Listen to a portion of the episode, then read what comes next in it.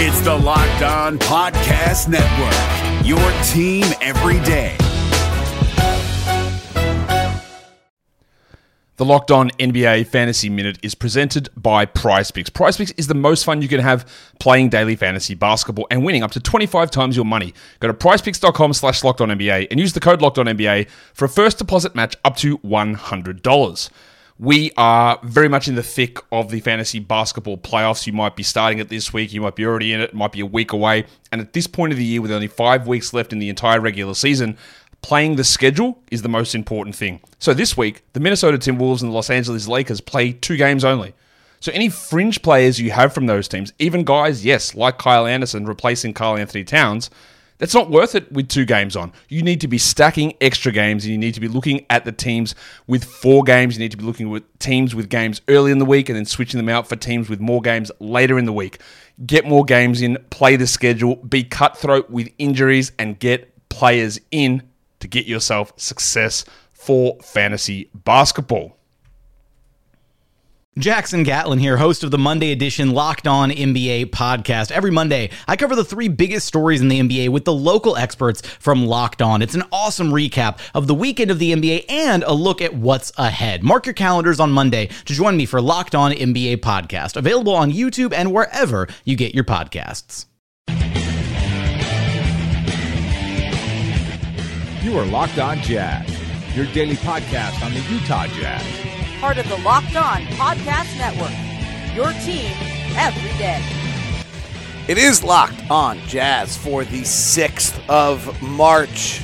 We're in New Orleans. We lived through Mardi Gras by staying in because I'm really old. Eh, we'll find out if you're disappointed in me. We'll look at last night's action in our playoff push, as we always do, and then we'll continue to look at the Jazz and the Pelicans, DeMarcus Cousins' impact on the Warriors, Gordon Hayward's article in ESPN, and where do the Jazz stand in the West? Dan Devine writes that they could be the hidden giant. We'll talk about it all coming up on Locked On Jazz. How How are you? I'm David Locke, radio voice of the Utah Jazz, Jazz NBA Insider. This is Locked on Jazz, your daily podcast on the Utah Jazz, giving you insight, expertise, lots of geeky numbers as well. You can get this on Spotify, on Google Podcasts, as well as Apple Podcasts. It's your daily podcast on the Utah Jazz. I'm hope you're great. Thanks very much for tuning in. We're in New Orleans.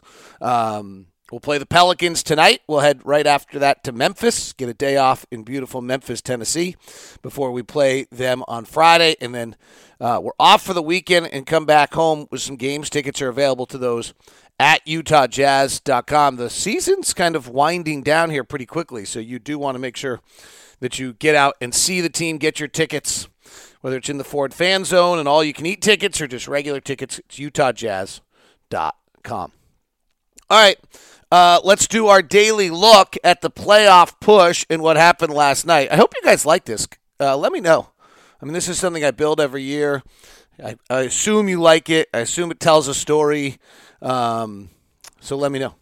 Oklahoma City went to Minnesota yesterday, 54% win probability, and lost.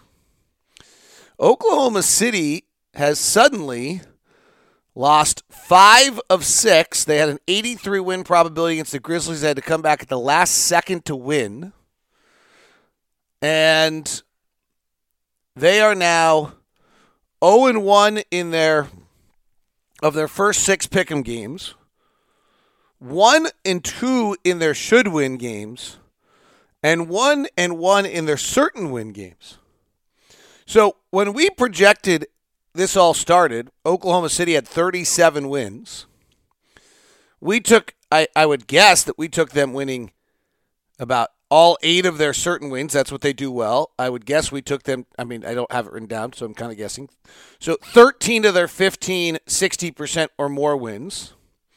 Three of their, uh, to get them to 16, and then maybe one or two of their unlikelies to get them to set one to 17 wins. So 15, 13, 12, 12 or 13, 3 and 1. And that gets them to 7. They're they're not going to be anywhere near that.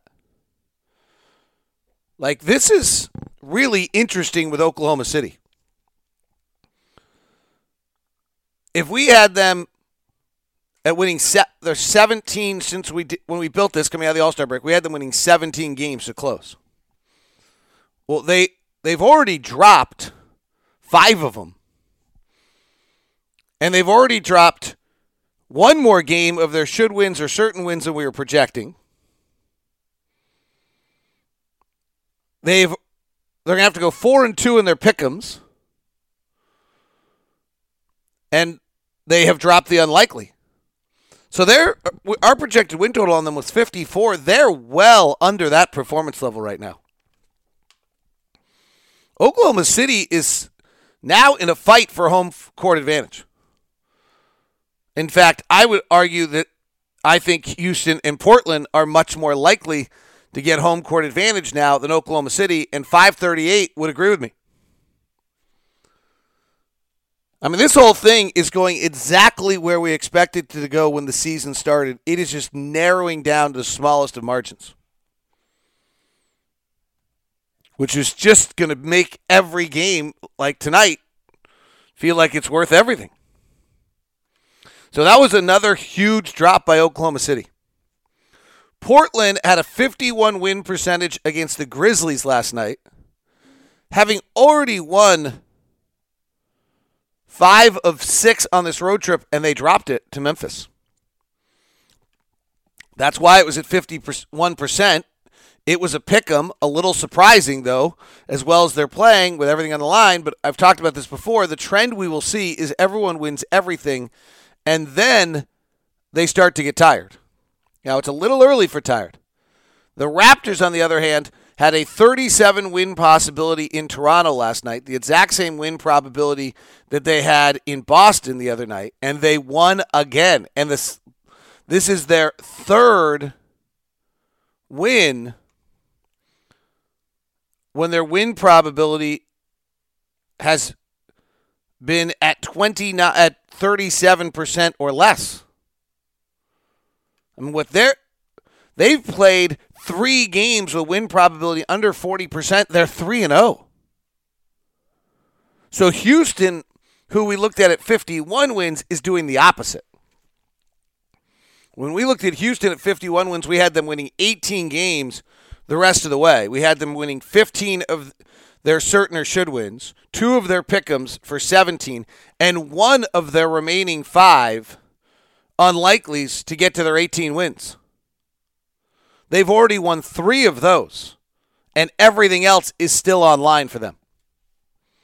So they're suddenly projecting up to 53 maybe wins. This is why I've said if you're going to get home court and you're the Utah Jazz and you are going to be certain of getting home court, I think you're going to have to finish with 53 wins,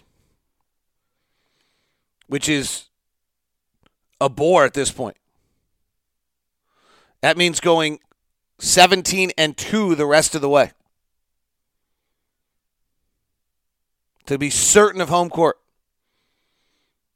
Because I think Houston's getting to 53 and then you've got to be a game ahead of Portland OKC if they get to 52. Now, if they only get to get to 51, then we can drop that to 16 and 3. But I'm saying certain. And then you have to figure out your tiebreakers with both of them by that point. Conference record right now, the Jazz are 22 and 18, Portland's 20 and 20, Oklahoma City's 23 and 19. Divisional record would actually matter if all three of those teams tie because divisional record will determine the division winner first. Portland is just 4 and 8, Oklahoma City 6 and 6, Utah is 6 and 7. That OKC game coming up here on Monday, tickets are available, is mammoth. Because of the division thing. But you have to beat Oklahoma City, I believe, by a game at this point. Right? Aren't we 0 3 versus OKC this year? So that's last night. The other one that happened was the Celtics beat the War- Warriors. We'll touch on that in a second, but let's look at 538 for a second and see how it changes every day. It's changing every day. It's crazy. So the Nuggets are now projected to 53 wins, the Rockets at 52. 53 might get you, as I'm talking about, 53 might get you the second seed. This is exactly what I thought was going to happen when the year started. It's just taking us a really roundabout way to get there.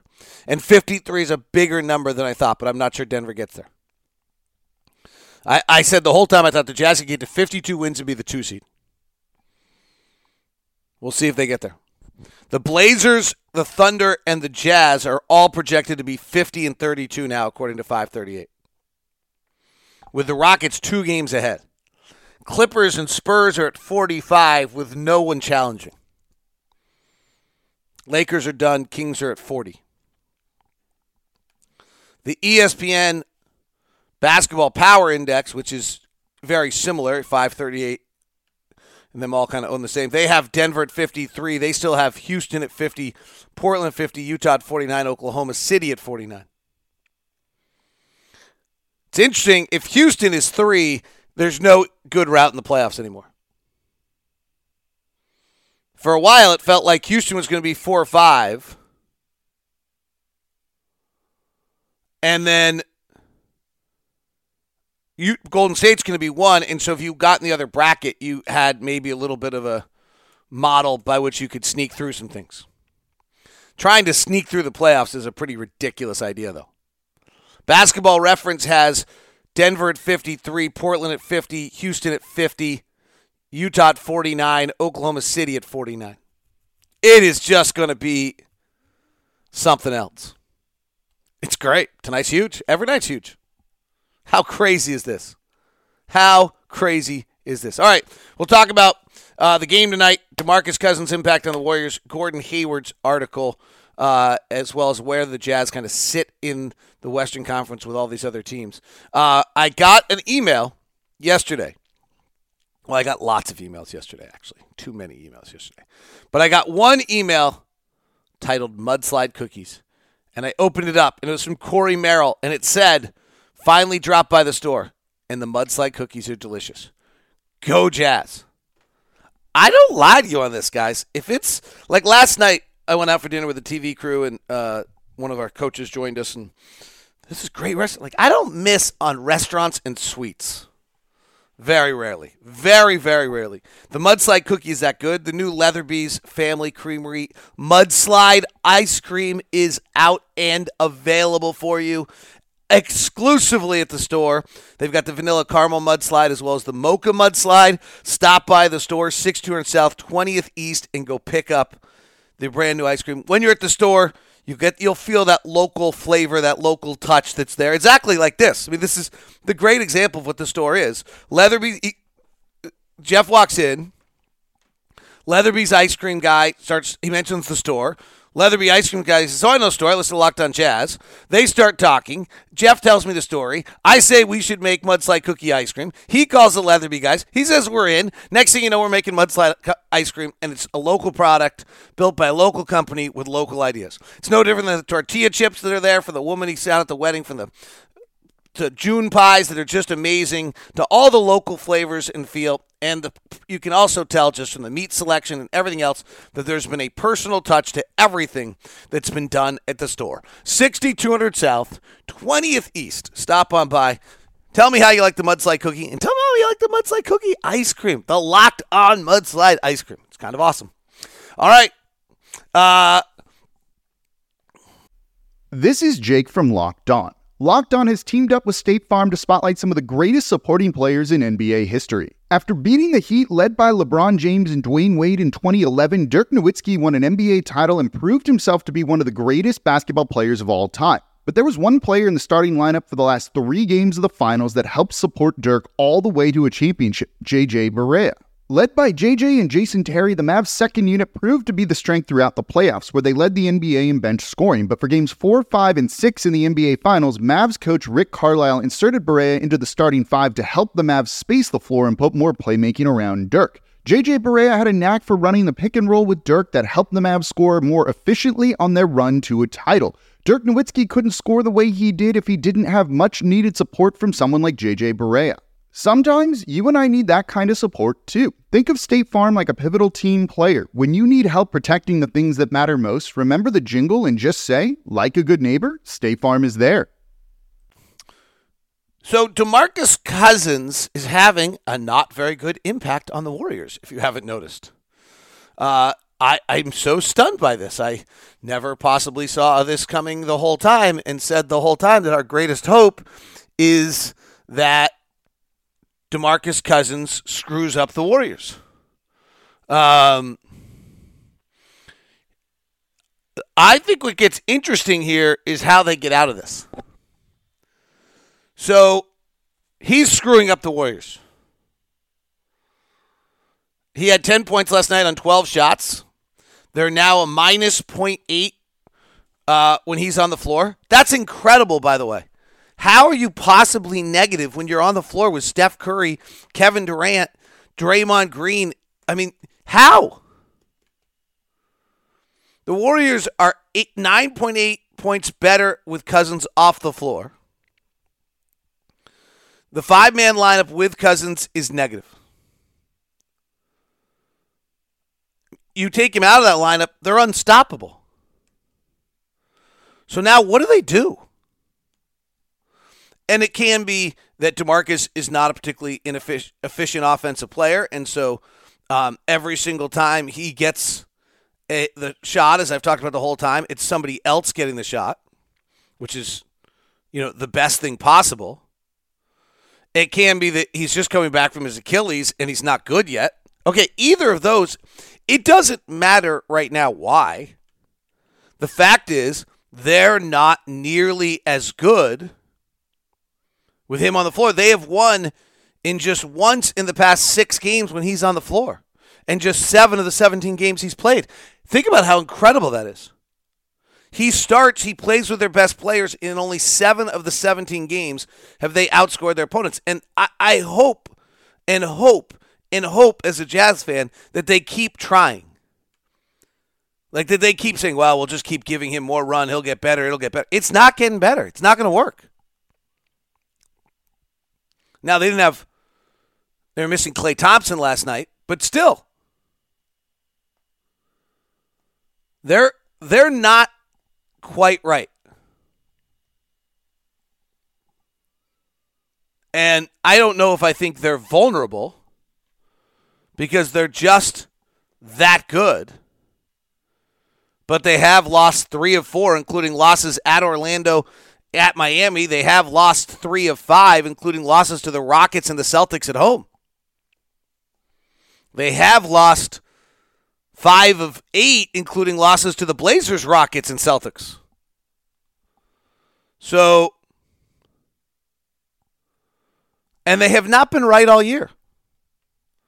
That's the other thing that I think is the misnomer on the whole situation with DeMarcus Cousins is that they did not bring them him into a stable situation. That that was not a stable situation at all. All right. Uh, interesting article by Jackie MacMullan, who just does great work on Gordon. I thought there were three things that were really interesting on this article. One, I thought, you know, we you can we can all hate Gordon for leaving Utah. We also feel like we might have some idea of what he's like and what he once was, and so I think anyone who's got can tell this has been incredibly difficult on him. And I thought it was really interesting that he's seeing a mental health coach, and that's great. Like he's a professional athlete, he should be. Um, and it's great how normal that is becoming. Um, it just makes sense. We had a you know an advertiser for a short period of time on our show who was doing mental health coaching for high school kids, and it it just seemed to make so much sense, right? Like that you're that you're going and you send your high school kid to the weight room and do all the squats and do everything else. Like, why aren't you working every part of your body? So I thought that was really you know great that Gordon was who. It's not. I was a little surprised Gordon admitted to this. He's not. That's not his style. Um, it's pretty private, pretty holier than thou. I didn't really think that he would do that. So I thought that was great. I thought the way Jackie MacMullan presented his relationship and friendship with Jayson Tatum in the context of the play in which Gordon doesn't throw the ball to Kyrie and throws it to Tatum instead was really incredibly insightful to what's going on in that Clipper locker room. Jaylen Brown yesterday in The Guardian called it toxic. that there definitely are little clicks going on in that locker room. That part of Kyrie's reaction was that, J- without Jackie never said it, but it's clear to me reading it that part of it is that Gordon's pass to Tatum in Kyrie was about their friendship and his lack of friendship with Kyrie. Which is also interesting to go back and remember that Isaiah Thomas is the one that recruited Gordon to Boston. And I'm sure at that point when Gordon's health, he saw Isaiah Thomas as 1B to his 1A. Kyrie doesn't see anyone as his one as him being 1B to anyone. Nor probably should he with his skill set. And then the other one I thought Marcus Smart had a really interesting quote in that article in regards to the idea that um, you know, we all understand where Gordon's coming from and what Gordon's experiencing, but you don't want the other guys to get lost in it and you don't, you know, you got to earn your minutes. A little bit of an implication that maybe not all of Gordon's minutes have been completely earned. Uh, which I think gets into the Brad Stevens Gordon relationship and gets really interesting there. And then, um, so there was just a lot, a lot, a lot to that article. I, there was, there was just a tremendous amount of little pieces in there. Jackie does such incredible work, but that was a good piece on ESPN. Then they turn out and go blow out the Warriors last night. So they're certainly feeling good about themselves. Uh, Jazz Pelicans.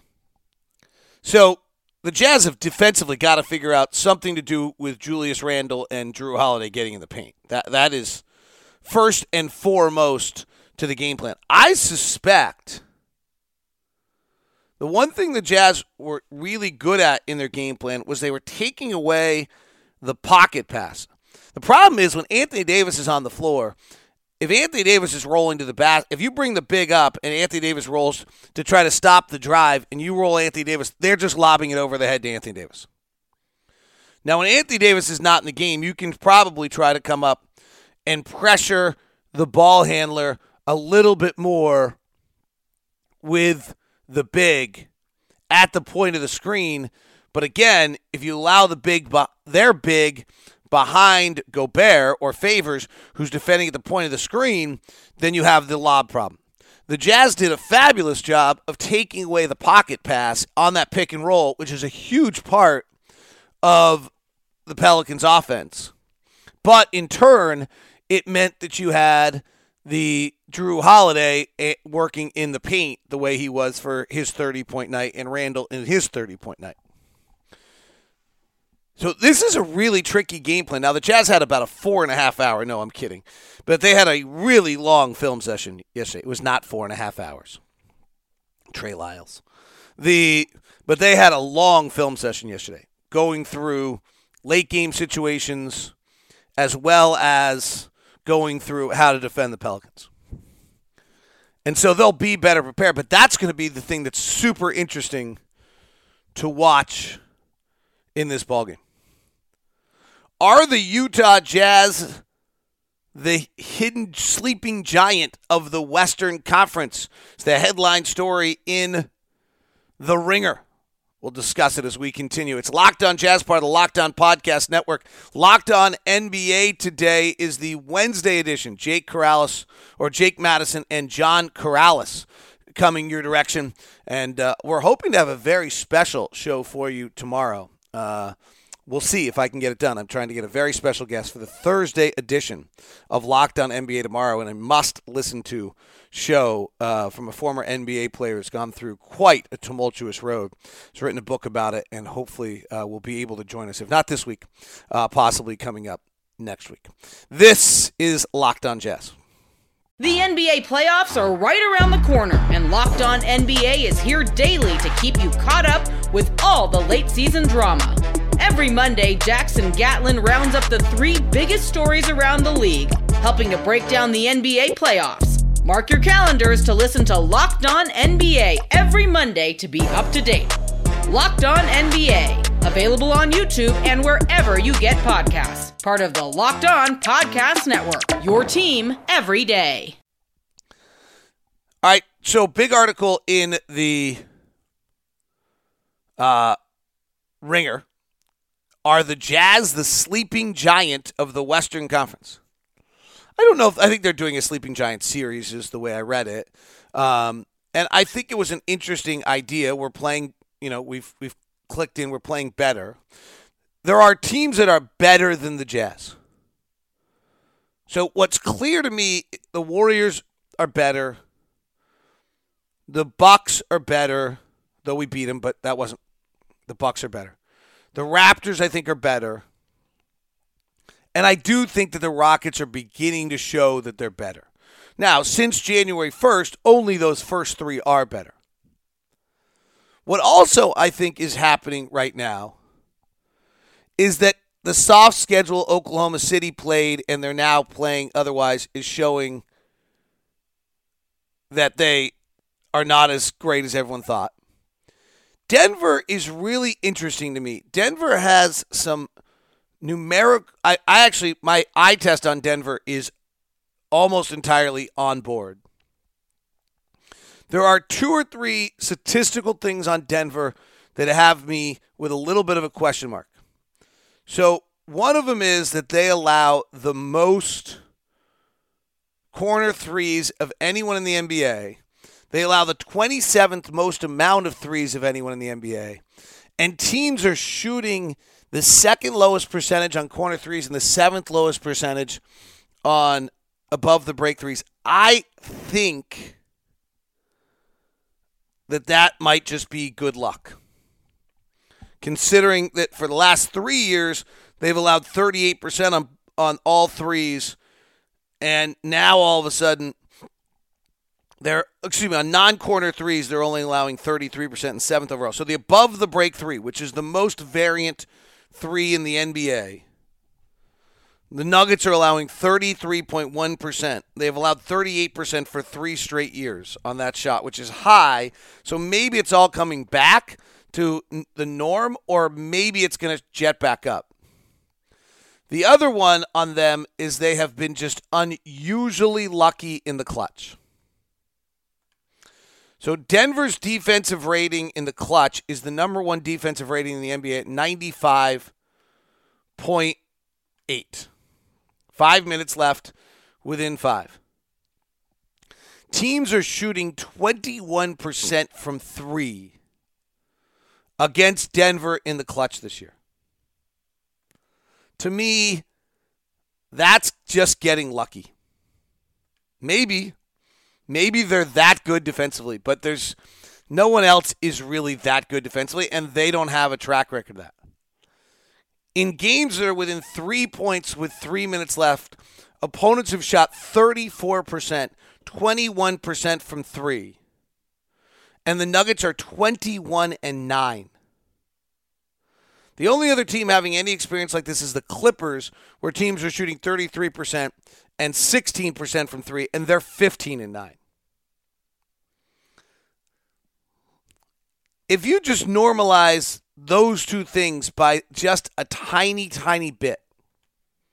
Suddenly, Denver's 39 and 25, right with Oklahoma City, right with Houston, right with Portland. They're all 39 and 25 right now. And I think that's a more accurate depiction of who Denver is.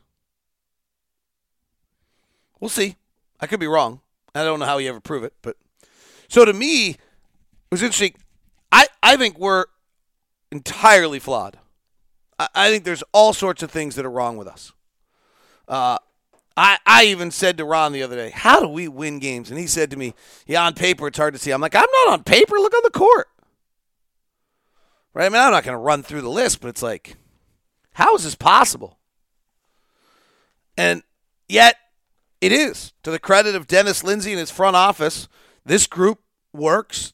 A bunch of these players clearly have more value than what people think they do, what your natural instinct is when you watch them, and the collective group even more. And tip of the hat to the coaching staff for the way that they use them, and tip of the hat to the players for all being maybe that loose ball guy, that play hard guy, doing things that just don't necessarily make it in the headlines in the way that make the Jazz a little bit better.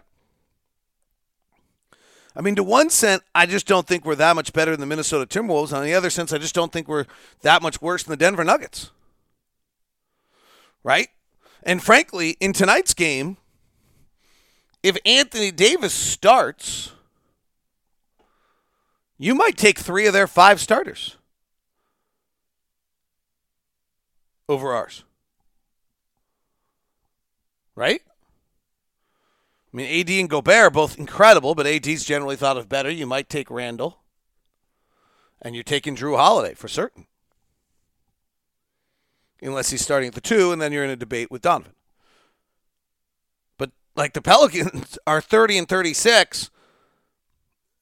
I, I don't see a huge difference between the Pelicans and the Jazz. I think that's where we are. And frankly, when the season started, had the Pelic- with the Pelicans healthy, I saw no difference between them. Right, I had the Pelicans being a home court advantage team winning 50 games, and the Jazz being a 51 52 win team being a home court advantage team. I saw them as the exact same. I saw the Jazz being a elite defensive team with an average offense, and I saw the Pelicans being an elite offensive team with an average defense. So it's interesting to me as we evaluate where everyone stands and try to look at this. I think that's where we are, is that and then if the Warriors aren't right, then this gets really fun. But I, I do think that's where we are right now. Is that when you look at these teams and you look at ourselves, you, you, we I can beat us up forever, and then you go look at Denver and you beat that you can beat them up a little bit too, and you can beat up Oklahoma. Like all of them are really good, and all of them are really flawed. They're all very good teams, but the great teams are maybe only Milwaukee, Toronto. I mean, when the year started, I thought it was Golden State and Toronto. I'm now put Milwaukee in that. And then to Houston's credit, now that they don't have Carmelo and they are healthy and they're putting this thing back together, they're pretty damn good right now. All right, that is Locked on Jazz today. Hope you enjoyed it. Have a wonderful, wonderful day. Uh, some interesting art- pieces in that Dan Devine article um, Jazz are taking six more threes a game since January 1st. Donovan getting the most drives of anyone in the league since January 1st as the Jazz are playing more shooting. All right, have a great one. Enjoy yourself. Thanks for tuning into Locked On Jazz. I super appreciate it. Locked On NBA is a good one, so tell your car, your smart device in your car right now to play podcast Locked On NBA. Hey, Prime members, you can listen to this Locked On podcast ad free on Amazon Music. Download the Amazon Music app today.